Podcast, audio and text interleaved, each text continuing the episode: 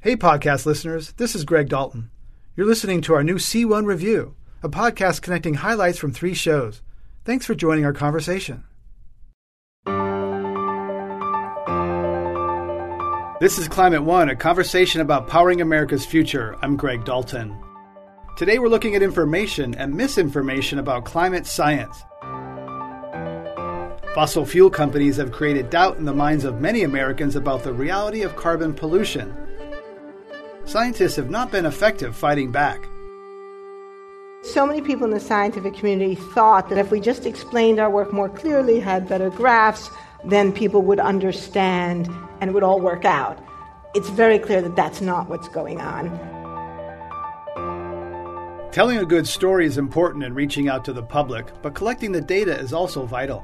We are building the world's largest constellation of satellites. Our goal over the next 12 months is to take a composite image of the entire planet once every 24 hours. Finding the facts and the story up next on Climate One.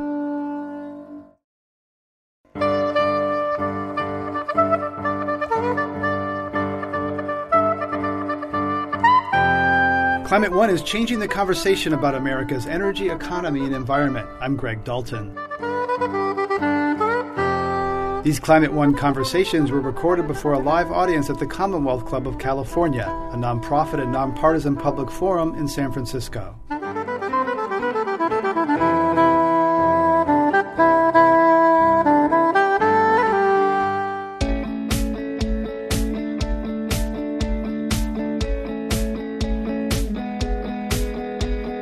Climate scientists have been saying for years, decades in fact, that global warming is real and caused by humans. However, the American public continues to debate this settled science, hampering our ability to move forward with solutions. Today, we'll explore the role of the media and scientists themselves in getting the facts straight and talking straight with citizens.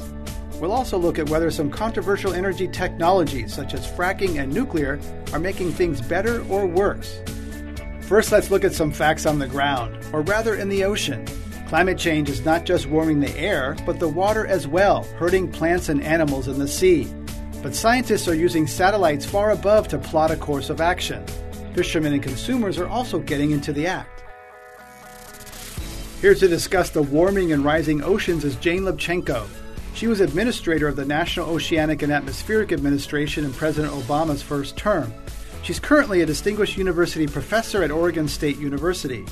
Later in the conversation, we'll hear from Alex Baker, Director of Business Development at Planet Labs, a startup company that's putting satellites in space and mapping the massive changes to the Earth's surface in near real time. Here's our conversation about the ocean's changing currents. Jane Lubchenco, welcome. You are familiar with the oceans. Tell us what's happening. How is climate change manifest in the oceans, both in terms of warming, acidification, et cetera? What, what are we seeing in the oceans? So, the oceans are most definitely warming, and that's true around the globe. Warmer water also holds less oxygen, so oceans are lower in oxygen than they were before. They are becoming more acidic because the oceans have been absorbing much of the carbon dioxide that people have been putting up into the atmosphere. That's very problematic for a lot of marine life that makes shells or skeletons of calcium carbonate. We've already seen oysters and other shellfish be seriously affected. And obviously, sea level is rising. So there are multiple different ways that climate change is affecting oceans. And that, in turn, of course, affects people. Yeah, people who love oysters, that's a really tough one. Can the oysters go somewhere, do something? How can they be protected? A lot of life in the oceans is on the move these days. Some species are moving toward the poles or deeper to stay in cooler water. That's not an option for all species, and they're moving at different rates. And so the fabric of the communities is being affected. The interactions, you know, predator prey, the timing of when they reproduce, there are lots of changes that are underway. And there has been very significant overfishing at a global scale. This has been going on for quite some time. That overfishing and habitat destruction have been really problematic, and all of those factors are interacting. There's also some very positive stories. Fish populations and marine ecosystems have bounced back. We've had some amazing turnaround in addressing some of those problems. The four years that I was at NOAA, we saw very, very dramatic changes in U.S. fisheries.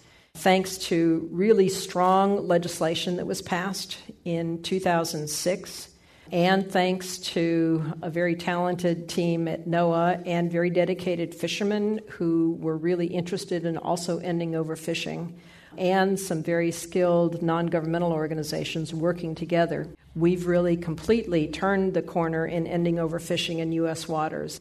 Currently, there are 32 species that have been recovered and rebuilt. So not only are we ending overfishing, but we're actually rebuilding stocks that had been depleted. And a number of developing countries are beginning to tackle this problem too. And what should consumers think about when they go to the grocery store to not be part of the, Part of the problem? problem. Yeah. So, one of the reasons that there has been this turnaround has been more and more consumer interest in buying only sustainably caught or farmed seafood. And we now have the Monterey Bay Aquarium Seafood Watch Card. And so you can go to a restaurant or the grocery store and look up on your uh, app, see what is uh, a good alternative and what to avoid. And the Marine Stewardship Council is the other major certifier of uh, seafood. And that's driven the great big huge buyers like the Costco's, the Walmarts, and other big chains to commit to buy only sustainably caught or farmed seafood. And then the other good thing that's happening is creation of many large no-take marine reserves. One person said to me recently that those protected areas are like hospice for fish. It's just where they go to die because the ocean's in such a bad shape.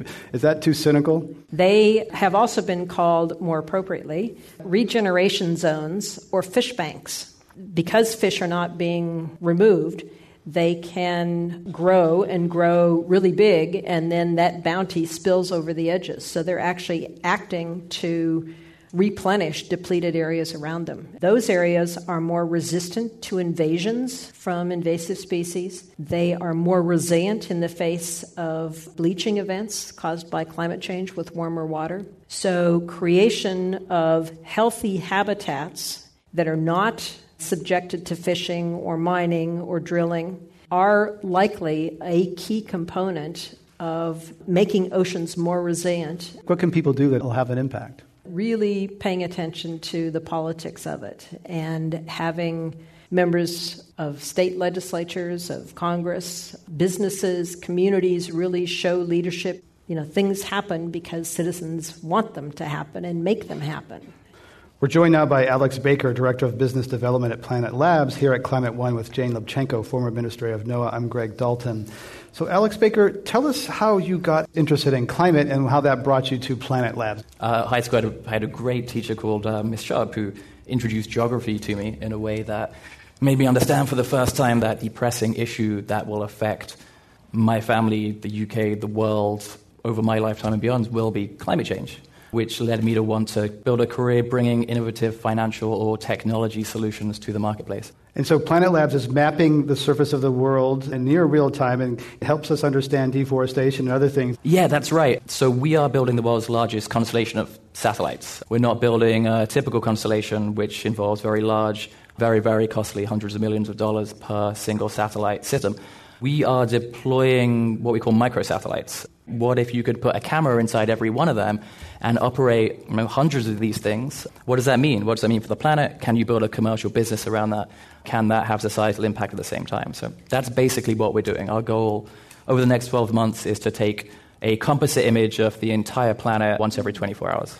Jane Lubchenco, uh, NOAA's in the satellite business. Is this a threat or a complement to what the government's doing? It's nicely complementary. NOAA and NASA both operate a number of satellites in space that are critically important to providing information that allows us to forecast the weather, but also understand climate change, measure changes in oceans. The satellites that we have are typically very large, billions of dollars expensive, that are imaging the Earth, either the land or the water or both, or the atmosphere critically important, but also space, measuring ozone, measuring the chemistry of the atmosphere, measuring rain, critters that have uh, special satellite tags on them, whether it's uh, great white sharks or turtles or whatever. That information is also relayed to satellites. All of those satellites give us an incredible amount of information, but they're very, very expensive. And some of the funding has been challenged. So, has the needs of the country for understanding the climate that's coming our way been compromised? And could something like Planet Labs fill that niche? What Planet Labs is doing is really important, and it's sort of a new model and pretty much the antithesis of the huge satellites that the government operates. And people are really questioning how sustainable the very expensive model is. Sounds like mainframe computers and iPhones sort of thing. Alex Baker, how could your information help people, help responders, bring more mm-hmm. information when there's another Hurricane Sandy, another Hurricane Katrina, more superstorms? That's a really interesting and meaningful problem. Um, we will be taking pictures pretty quickly over areas that have been affected. Uh, so, in this particular case, we have a partnership with a group called Zooniverse at the University of Oxford. And they have a community of about 2 million, essentially kind of academic citizen scientists that they kind of shoot out pictures to and asking them to tell them what was in the picture. Turns out humans are still like really good at identifying what's in pictures, and computers and machine vision not quite there. So, hurricane happens, streets get flooded, buildings fall down, ships topple over. You kind of want your first responders to know the lay of the land, right? What are they walking into? How serious and how widespread is the issue they're facing? Uh, and you can see a lot of that. So we're going to use that system and then pipe the data through a group called Crisis Mappers who work with the United Nations to make sure that that information is in the right hands. One of the things you're seeing is urbanization and deforestation. So tell us how you're bringing new transparency to show mm-hmm. in very quick time what's happening to the surface of the planet related to climate change. I think everyone knows that land use and land use change has been a massive driver of carbon emissions, forest land being converted to agriculture. So you're looking at China and you compare one picture this week from one last week, and like bridges are built, towns expand, lakes physically dry up like in front of your eyes. You get to see this, right? Um, and I think that's incredibly useful as data sets to create for kind of science. There's also commercial value in there. But there's one aspect we don't talk about that frequently. Pictures of what's happening connect with people. Um, and what I personally feel when I see a lot of our images and I see uh, changes in agriculture, forestry, farming, urbanization, roads, rivers, is a real connection to what's happening. So I'm kind of excited and interested to see how that might actually have an impact on the human psyche, showing changes within timescales and at resolutions that show humans' impact on the planet. Let's uh, go to our audience questions. Thank Welcome you. to Climate One. Thank you, Holly Kaufman. I'm curious to know if there's an issue of space trash with satellites and if we're able to reuse or recycle them in any way. Alex Baker, your satellites are made in San Francisco. Are they recyclable? well, I haven't seen an engineer turn one into a beer can yet, but maybe one of the flight spares over the next six months will end up that way. Are they recyclable? No, they're not necessarily recyclable, but um, we also don't contribute to any kind of issue about trash in space. I understand why that might appear to be a problem, right? If there are hundreds of things up there, kind of what happens? Are you destroying a global commons? The height we choose to fly at, so the altitude above the Earth, is between kind of 400 and 550 kilometers. Not many people want to put other satellites there just because it's a little bit too close for the very big, expensive satellites. What that means is we deorbit and burn up in the atmosphere on a pretty you know, routine basis. It's an operational plan we have. Uh, so we they also... compost, they don't recycle. I got it. Okay. yeah, I think that's right. Next question. Welcome to Climate One. I'm Karina Nielsen, and I am director of the Romberg Tiburon Center, San Francisco State's research laboratory on the Bay. There's a major push right now in policy against sea level rise um, and some to, of the impacts of climate to change. Ad- adapt, so you mean to, to adapt. adapt. adapt yeah. yeah. Got it. To sort of prevent, you know, the worst impacts of it. So to the extent that we continue to do that, we are reducing people's exposure to catastrophic anecdotal events that seem yep. to galvanize their attention. Yep. So the relationship I, between those two. Yep. There's absolutely no doubt in my mind that we need to be flat on on both fronts simultaneously. We need to be pushing ahead to reduce emissions as fast as possible and to be as smart as possible in, in use of energy. At the same time, we do need to prepare for changes that have already been set in motion that are going to play out. It's not one versus the other, we need both. We've been discussing the impacts of climate disruption on our oceans with Jane Lubchenco, former administrator of the National Oceanic and Atmospheric Administration, and Alex Baker from Planet Labs. You're listening to Climate One.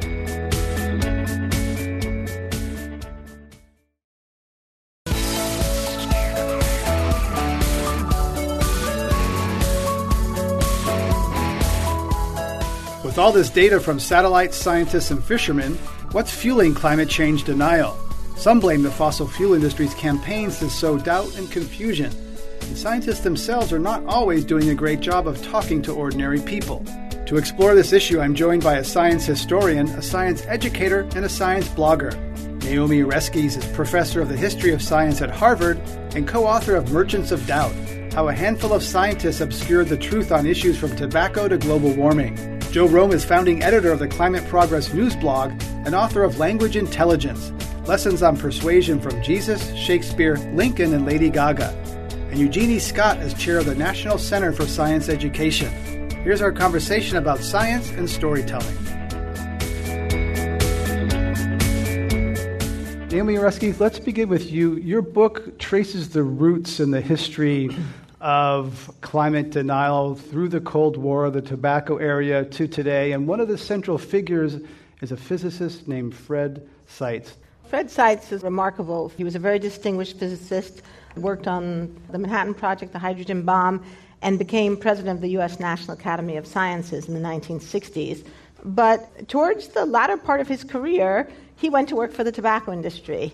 And he ran a program for R.J. Reynolds Tobacco that wasn't fraudulent, but was designed to distract attention away from the dangers of tobacco smoke. So, for example, they would fund research on other causes of lung cancer, the link between asbestos and lung cancer, the link between radon and lung cancer. So it was legitimate research, but its purpose was to cast doubt on the links between the harms of tobacco and scientific evidence. And then in 1984, he founds a think tank with a group of other physicists, and they turn their attention to a whole set of environmental issues acid rain, the ozone hole, the role of pesticides in harming the environment. And they begin to challenge the scientific evidence on all of these issues.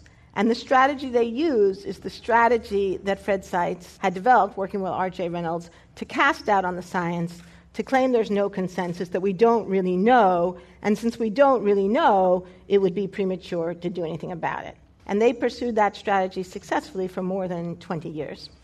And so when there's doubt, there's paralysis, and the incumbents win. Is that essentially exactly. it? Exactly. The point is in action. If the science is unsettled, then it seems logical that scientists should do more research.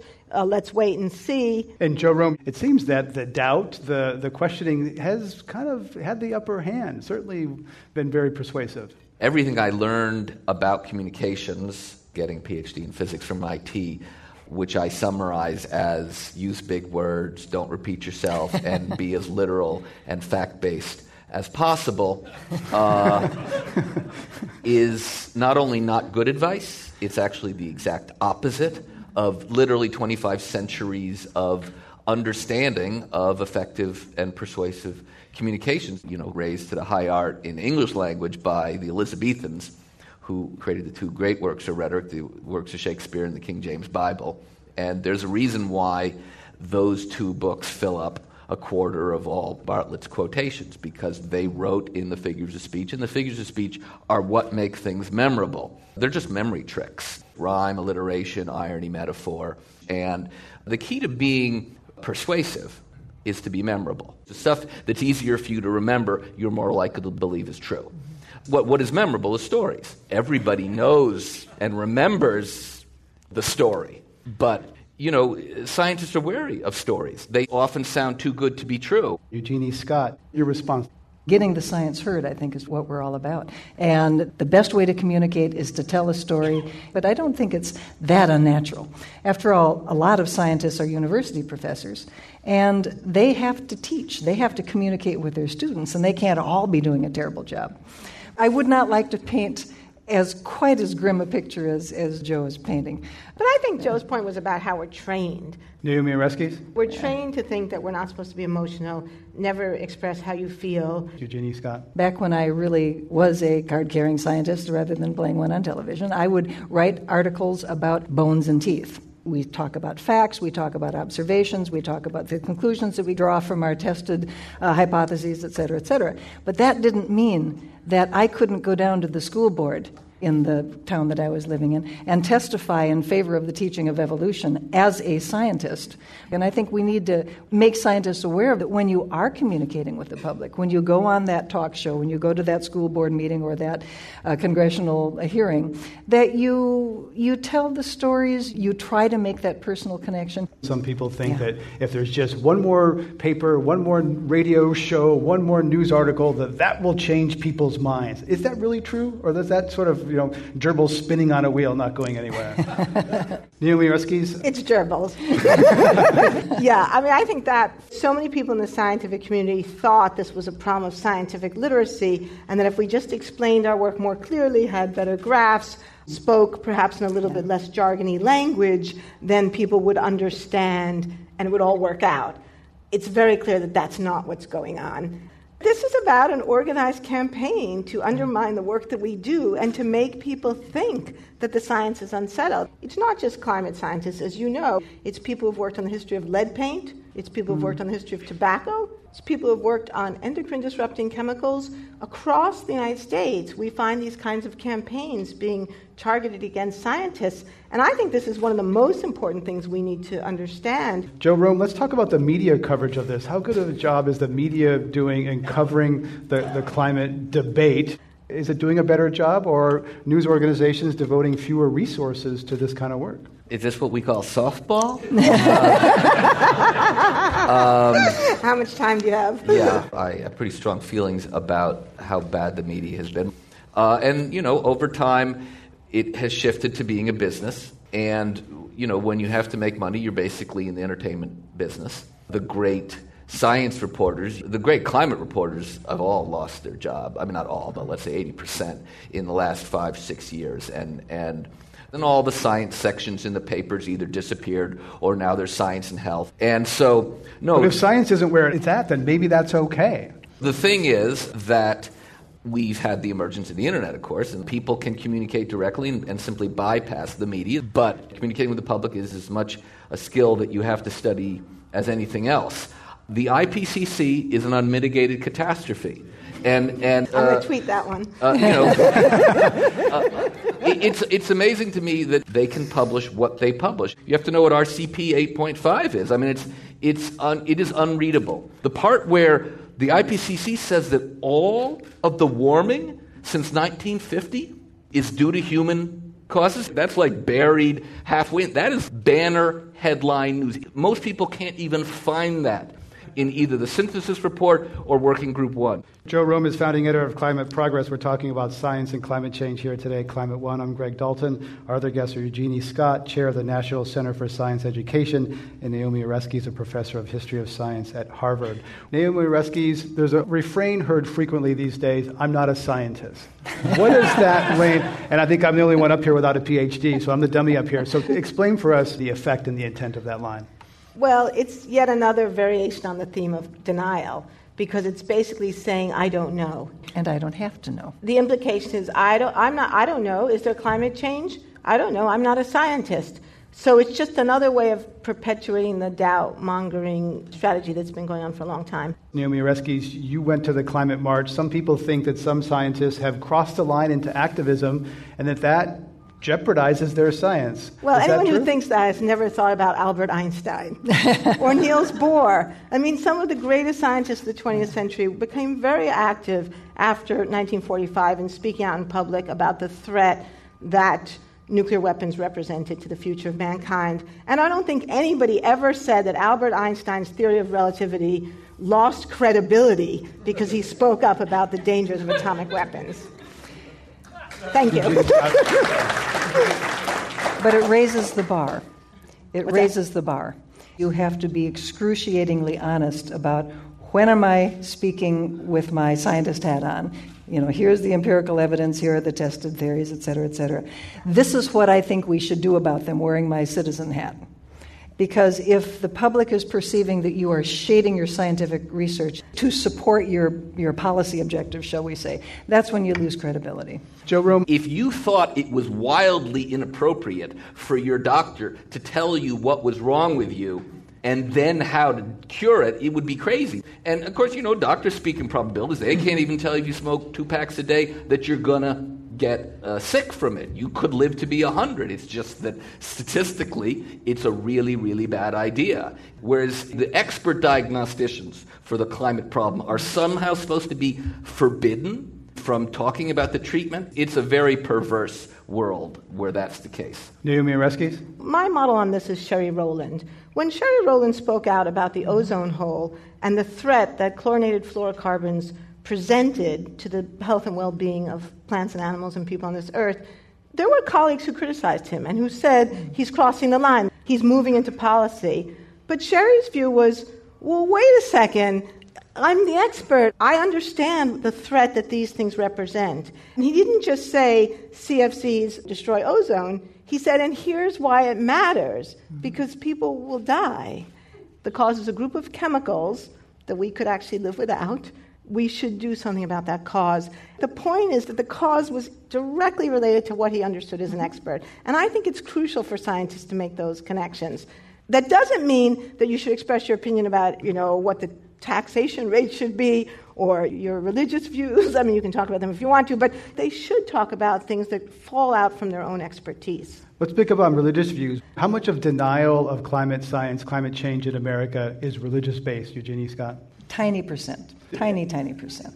Clearly, religious ideology is the motivator for anti evolutionism. Straight up, no question. But climate change is much more complicated than that. The major motivators for people objecting to their kids being taught climate change in school are political ideologies and economic ideologies. The idea that climate change is, is really a liberal hoax that is uh, a socialist plot to do away with capitalism, et cetera, et cetera, et cetera, and downhill from there. Naomi Oreskes, you went to the Vatican and talked to the Pope about climate change. Tell us about that encounter and conversation. Yeah, it was a great experience, and I think it supports what Eugenie says it is a religious issue, but it's a religious issue in terms of social justice and care of the poor. And so. And that's the um, pro. Yeah, absolutely. Yes. So I think all of us who were at the Vatican, we were very moved by the experience, and we're hoping that the Pope will make a powerful statement on this issue. Joe Romm, you believe that climate needs to be in a moral frame. Why is that? It's a very odd situation for even a scientist to come out and state we're headed towards a future which is catastrophic and not comment on the immorality of it. In fact, I would argue that that actually undermines their credibility because any rational and moral person seeing where we're headed would simply, they well, their hair would be on fire and they'd end up like me. Uh, and not much hair. Yeah. You know, the great social movements generally are built around the moral aspect of the cause. And there's been advances for you know, the women's movement and the LGBT community, but the great remaining disenfranchised group is future generations. And we are simply taking their future from them in a last gasp to live unsustainably for a couple of decades and hope après nous le deluge. And it is staggeringly immoral. No one's going to call us the greatest generation if we allow 4 degrees centigrade, 7 degrees Fahrenheit to happen. So, yeah, I think for someone who understands what is happening, to not speak at some moral level, it, it creates such a disconnect for the public. The public is going to look at this and say, geez, the media doesn't talk about this, politicians don't talk about it. Even when scientists talk about it, it's not, they don't, their emotions don't connect with the reality of the situation. So, yeah, you have to appear as a coherent human being, or else the liars will simply win the day. We're talking about climate science and communication at Climate One. Let's have our audience question. Welcome. Hi, Carter Brooks, artist and philosopher of climate art. So, in the conversation of denial, a lot of the focus is on the oil companies funding this campaign of denial. But I want to suggest that much of the denial is completely natural, right? We live in a different earth than we learned about growing up. So, do we have a danger in overemphasizing how it's being funded and not recognizing what's natural about the denial? Naomi Oreskes, we've interviewed a number of people here who say that the human evolutionary brain is not well suited to recognize this threat, and not Yeah. all doubt is manufactured. We're wired for tigers in the bushes. We're not wired for Yeah. gases that we can't smell, touch, taste, or see. I hate that argument. I just hate it. I just think it's just such an excuse, you know? Yeah, it's true. It is true. We have evidence to say that we react more to immediate threats than long term threats. But you know what? Most people save for their retirement.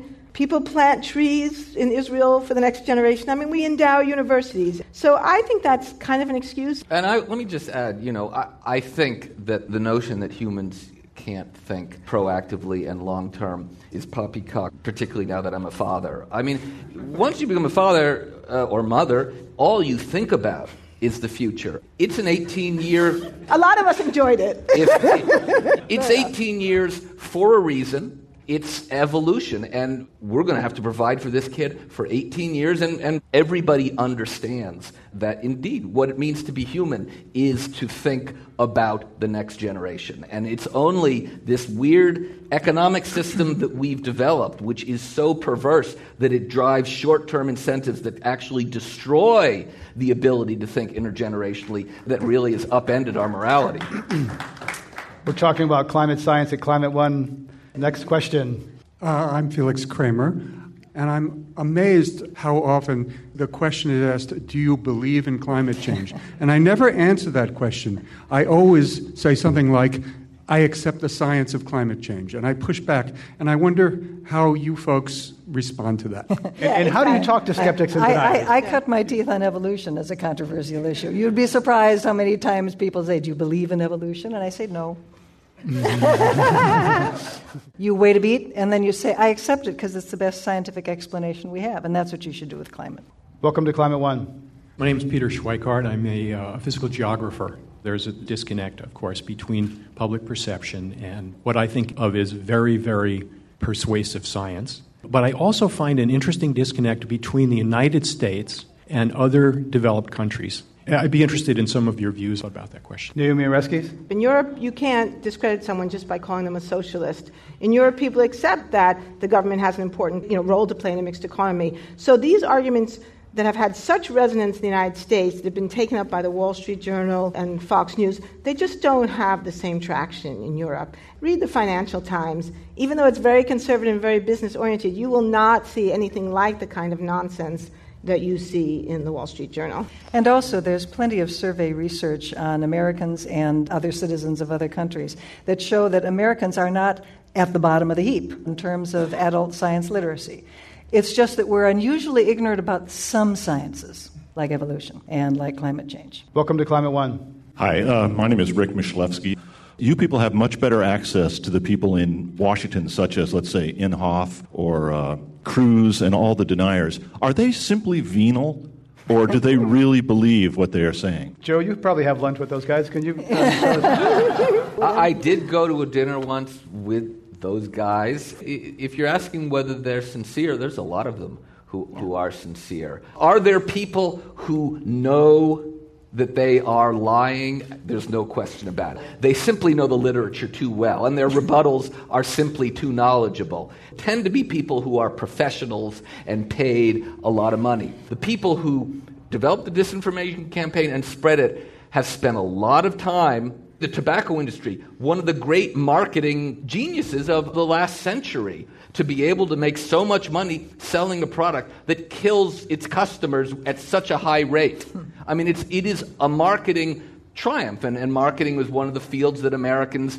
what's special about America? We, in many senses, developed marketing as a science, but the vast majority of people, people you will meet in the street, they'll run the denial talking points because they've heard them somewhere, but they're not, you know, venal in the least. They have been presented a coherent story Yes. that fits their worldview and supports the end state that they want. If you can't live with the treatment, you're going to be far more likely to deny the disease.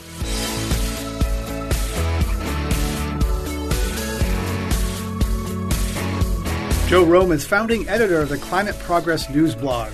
He's been discussing the controversy over climate disruption with Naomi Oreskes, professor of the history of science at Harvard, and Eugenie Scott, chair of the National Center for Science Education. Join the conversation on Twitter using our handle at Climate One.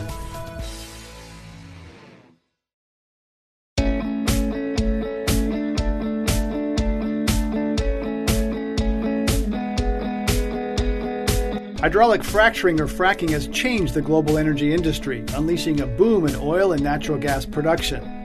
Petroleum prices have plunged, impacting both dirty and clean energy. Low natural gas prices have undercut plans for more nuclear plants. U.S. Secretary of Energy Ernest Moniz joins me now to discuss this power puzzle. Before leading the Department of Energy for President Obama, Dr. Moniz was a physics professor and director of the MIT Laboratory for Energy and the Environment. Here's our conversation about energy options in the era of climate volatility. I want to start by asking you when you were young, what was your inspiration to get into science? What led you into a career in science?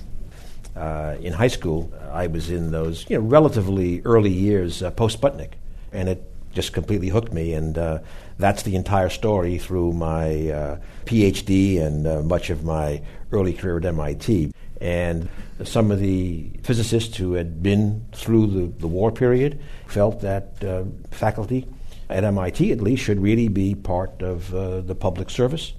And that led, I guess, to my wandering off to government a few times. Do you think that the climate challenge is sort of a Sputnik like motivation for, for younger students to get into science? Absolutely. Uh, I would refer to my period at MIT in the last decade in which we started something called the MIT Energy Initiative. And uh, the enthusiasm and the commitment of the students to want to put their science and technology and management and economic talents to bring them to bear on this challenge, the climate challenge, uh, was really remarkable. And I think the climate challenge is one that's going to continue to hold the attention of our talented uh, students. So we have the climate challenge. We also have this boom in, in energy supply and production going on in the United States. Tell us where we are, you think, in terms of the Obama administration efforts to both manage this supply, this renaissance, while also reducing carbon pollution. We are addressing uh, our energy challenges with three major objectives in mind. One is to support economic growth, good jobs, etc. Secondly, is to reinforce our security. Uh, and third, is uh, addressing the climate challenge. So the issue is how do we do all those three uh, uh together? But uh, we are uh, roughly halfway towards the goal that President Obama put out in 2009 of a 17% reduction by 2020. And there's no question that what's happening in energy has led to economic growth and, and jobs. Recently, Fortune magazine put out an, a list of 100 fastest growing companies. 26 of those had their growth pegged to what's happening in energy. The abundance of relatively inexpensive natural gas in turn has supported much of the growth in manufacturing. Cheap natural gas driving manufacturing, et cetera, is, is often heard, and yet uh, we've interviewed some people from McKinsey and elsewhere who say that might be true if you're in really energy intensive industries, but if you're making other things, energy costs are 1 or 2% of, of your overall costs. Your big costs are capital, your employees, et cetera. So the question is really whether that natural gas contribution is perhaps oversold in some cases as its contribution to growth and and manufacturing. Fact is, we have large uh, energy intensive uh, industries. On National Manufacturing Day, uh, I'm sure all of you were celebrating National Manufacturing Day on October the 3rd. I went to a plant in, in New York. Their very high tech ceramic based product came out of a long row of kilns with natural gas mm-hmm. heating them. Mm-hmm. So they had a competitive edge uh, from those low gas prices. There's a couple of ways to address the carbon question, the climate question. People talk about making green energy cheaper or making brown energy more expensive. Which do you think is the right way? We must remember that climate change can only have a global solution. And so the green technologies have to be deployed, of course, in the United States, in, in, Europe, in Japan. But in the end, the solution scales only when the emerging economies, the developing countries also adopt those technologies. And that means we've got to drive the cost down to succeed. The good news is we are. If you look at what's happened to solar energy, we've gone from you know $10 a watt to 80 cents a watt for a solar module. Batteries for electric vehicles, a 3x reduction in cost in about six years. Now, that is not to say that we don't need you know, economy wide approaches to limiting carbon emissions. We do. The President's Climate Action Plan uh, has put forward a number. We have, of course, vastly increased efficiency standards for our vehicles. And in some of those instances you cite, there were subsidies that were accelerated or helped cost reductions. Solar was subsidized in a lot of places. Should there be more subsidies for green energy, or I think the president has tried to remove subsidies for brown energy so that the, the price differential is different? There certainly have been subsidies, incentives for just about every form of energy as it is introduced. Part of it, of course, is we fund directly the early stage R&D, uh, which typically is, is not done by industry. But we also do work at the deployment end. In other cases, we have a very large loan program. And this is a way of jump-starting areas. For example, large scale photovoltaic, so called utility scale, 100 megawatts and larger plants. In 2009, there were none in the United States. There was also, by the way, hardly any debt financing available for anyone. The DOE loan program came in, it provided help for five utility scale photovoltaic plants, all successes. Today, there are 17 additional projects exclusively with private financing. So that's the model we like. We come in, we help get this thing pushed off, and uh, then the private sector comes in to continue the deployment. But we should emphasize we need innovation in technology and innovation in business models happening at the same time. And so we announced a new contest uh, $10 million uh, in prize money for teams that shorten the time from permit to lights on from about six months typically uh, to a week. It's a big stretch. That will require innovation in a business model and in how the public sector addresses licensing. But that kind of innovation is just as important as the innovation that's driving the hardware cost down. Let's talk about crude oil. There's so much being produced in the United States. There's talk of softening or eliminating the ban on crude oil exports. Should the United States export crude oil? First of all, that is the responsibility of the Department of Commerce. Uh, uh, the, uh, how, how convenient. Secondly, uh, and I certainly would not want to complicate their, their deliberations, but the increase in our oil production is quite remarkable. Many think we will be the world's largest oil producer uh, within a few years. No one ever thought that would happen. Correct. Now, having said that, we still import 7.5 million barrels of crude oil per day we are an enormous importer still. And so we have not taken our eye off the ball of reducing oil dependence.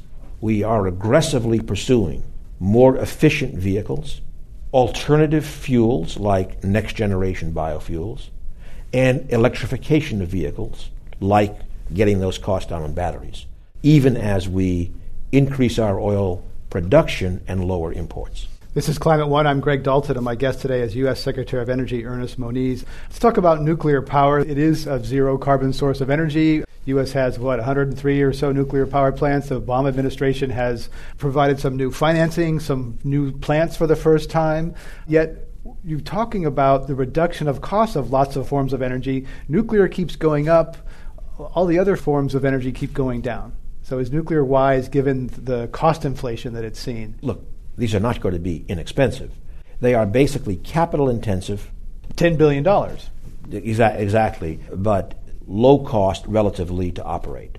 So that's, that's the equation. We have four so called Generation 3 plus nuclear plants being built in the United States two in Georgia and two in South Carolina. These are the first new plants in decades. Their cost and schedule performance will be critical.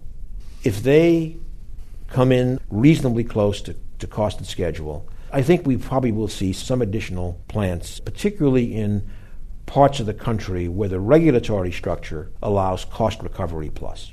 That's, and that's which, the which southeast. Means, which means consumers pay. And, and the southeast. Uh, yes, it's, it's that upfront cost. We also have a program for what are called small modular reactors. They look very attractive in terms of safety features, etc. We are supporting two of them towards licensing in the range of 50 to 200 megawatts, so much smaller. How far now, in the future? We hope the first one will be operating in about 2022. But if you go smaller, it's going to cost more per unit. So the idea here is these much smaller reactors would be built entirely on a factory production line. The question is will the economics of manufacturing overcome the economics of scale? We don't know. There's a lot of interest in these because you don't need the $10 billion at a pop. There's a lot of interest in foreign countries for serving smaller loads, but we don't know. And we won't know until we try some of this. So we, we are putting in fairly modest amounts of support to have these go towards licensing. But I do want to emphasize we pursue an all of the above approach. We put resources in to every fuel, fossil, nuclear, renewables, efficiency that will lower emissions. On the small nuclear reactors, I want to know what Homer Simpson has to say about those. There's got to be a Simpsons episode on that coming soon if there isn't already. You, talk about all the above. One of the tenets of capitalism is consumers have choice. Yet in choosing power, most consumers don't have choice. There's a monopoly power provider in each area. But should there be more competition and consumer choice for electricity in the United States? There are many, again, business models uh, that are enabled by public policy, like renewable portfolio standards, uh, for example, allowing consumers to buy green energy. That's great. Roughly half of our states have some form of renewable portfolio standard. In the Northeast, where I come from, uh, Regional Greenhouse Gas Initiative, we have a whole bunch of states uh, together in terms of uh, climate action. And by the way, the EPA rule on power plants emphasizes flexibility in state responses to the carbon target and the ability for states to group together into regional groupings that can further aid them in meeting the targets. One of the main arguments for natural gas is that it's cleaner than coal, and yet there's quite a debate about whether natural gas, when you consider the methane released during extraction, whether coal really is dirtier than natural gas. What's your view? So, with methane, we know what to do. I mean, we have to do it. And there has been a considerable reduction in methane emissions uh, from production, as far as we can see. But we are concerned about methane, the Department of Energy, uh, in, in a broader context. It's end to end. So, for example, we have in the transmission pipes, the compressors, we look forward to standards on compressors. And in a lot of cities, including my hometown, Boston, we have a lot of very, very old pipe. We need to renew the infrastructure in this country, and a lot of states and cities have come forward with innovative ways for their distribution companies to accelerate the replacement of this old infrastructure.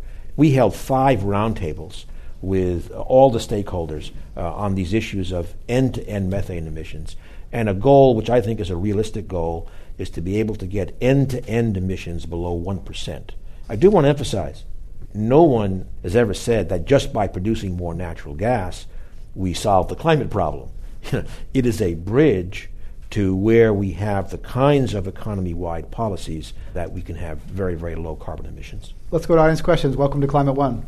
Mr. Secretary, I'm a career banker, been in uh, renewable energy production the last 10 years. The government federal and state has been fantastic in so many ways in getting us up and moving. But nobody is helping us stay afloat. How are we going to stay in business if Congress continues killing everything? What can the Department of Energy do to help us stay in business? Going to run for Congress? well, we would prefer to work with Congress to get you know, comprehensive legislation that would uh, advance our climate objectives. That obviously has not uh, happened, uh, and so we are doing all that we can do using existing authorities. But I believe that uh, we will see a more comprehensive uh, approach taken legislatively because I believe that the pressures to do so will mount. It will mount from business as the lack of predictability becomes a serious question. We're going to see it from, I think, from the broader public as the impacts of global warming that we are seeing today. You know, more and more those dots are being connected. We, we will be able to get to more, a more coherent, predictable approach. Let's have our last audience question for Secretary Moniz. You'd mentioned beforehand that a lot of demand in the U.S. is decreasing, but as we all know, demand is increasing in places like China, India. So, what has been the role of the US DOE so far to help address the climate challenge in those emerging economies, and how do you see the role of the DOE in the future? Well, we have uh, uh, very strong engagements working with other countries in terms of clean energy. With China, uh, we've had a very energetic collaboration. For example, U.S. China Clean Energy Research Center. It's a program where uh, both governments and industry in both countries comes together to do R&D, to do demonstrations, do analysis around clean energy.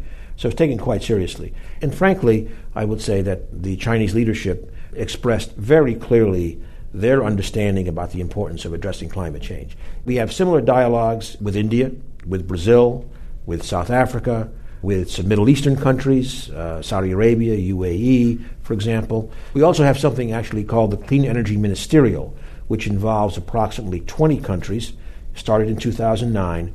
And this is having some material benefits. For example, from the Clean Energy Ministerial, India became the first country in the world to really establish a set of standards for LED lighting that will be very, very important uh, in terms of uh, obviously high efficiency, et cetera. As we close here, I'd like to ask you one last thing about unburnable carbon. There's this idea out there that a significant amount of the carbon assets on the balance sheets of fossil fuel companies, oil, coal, gas, cannot be burned if the world's serious about maintaining civilization as we know it. We need to keep working, driving down the costs such that the low carbon alternatives are going to be the best choice. They're good for security, uh, you don't have to worry about importing the sun or the wind or, or earth, the Earth's heat. And I think in the end, uh, the technology and associated business model innovations are going to have to carry the day.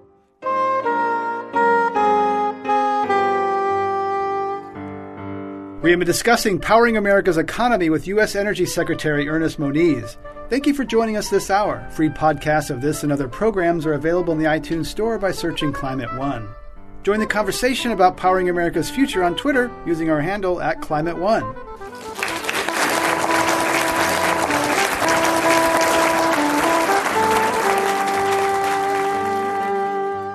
Climate One is the sustainability initiative at the Commonwealth Club of California. I'm Greg Dalton, the executive producer and host. Jane Ann Chen is the producer. Alyssa Kerr is the assistant producer. The audio engineers are John Rieger and Valerie Castro. The editor is Claire Schoen. The Commonwealth Club CEO is Dr. Gloria Duffy. Climate One is presented in association with KQED Public Radio.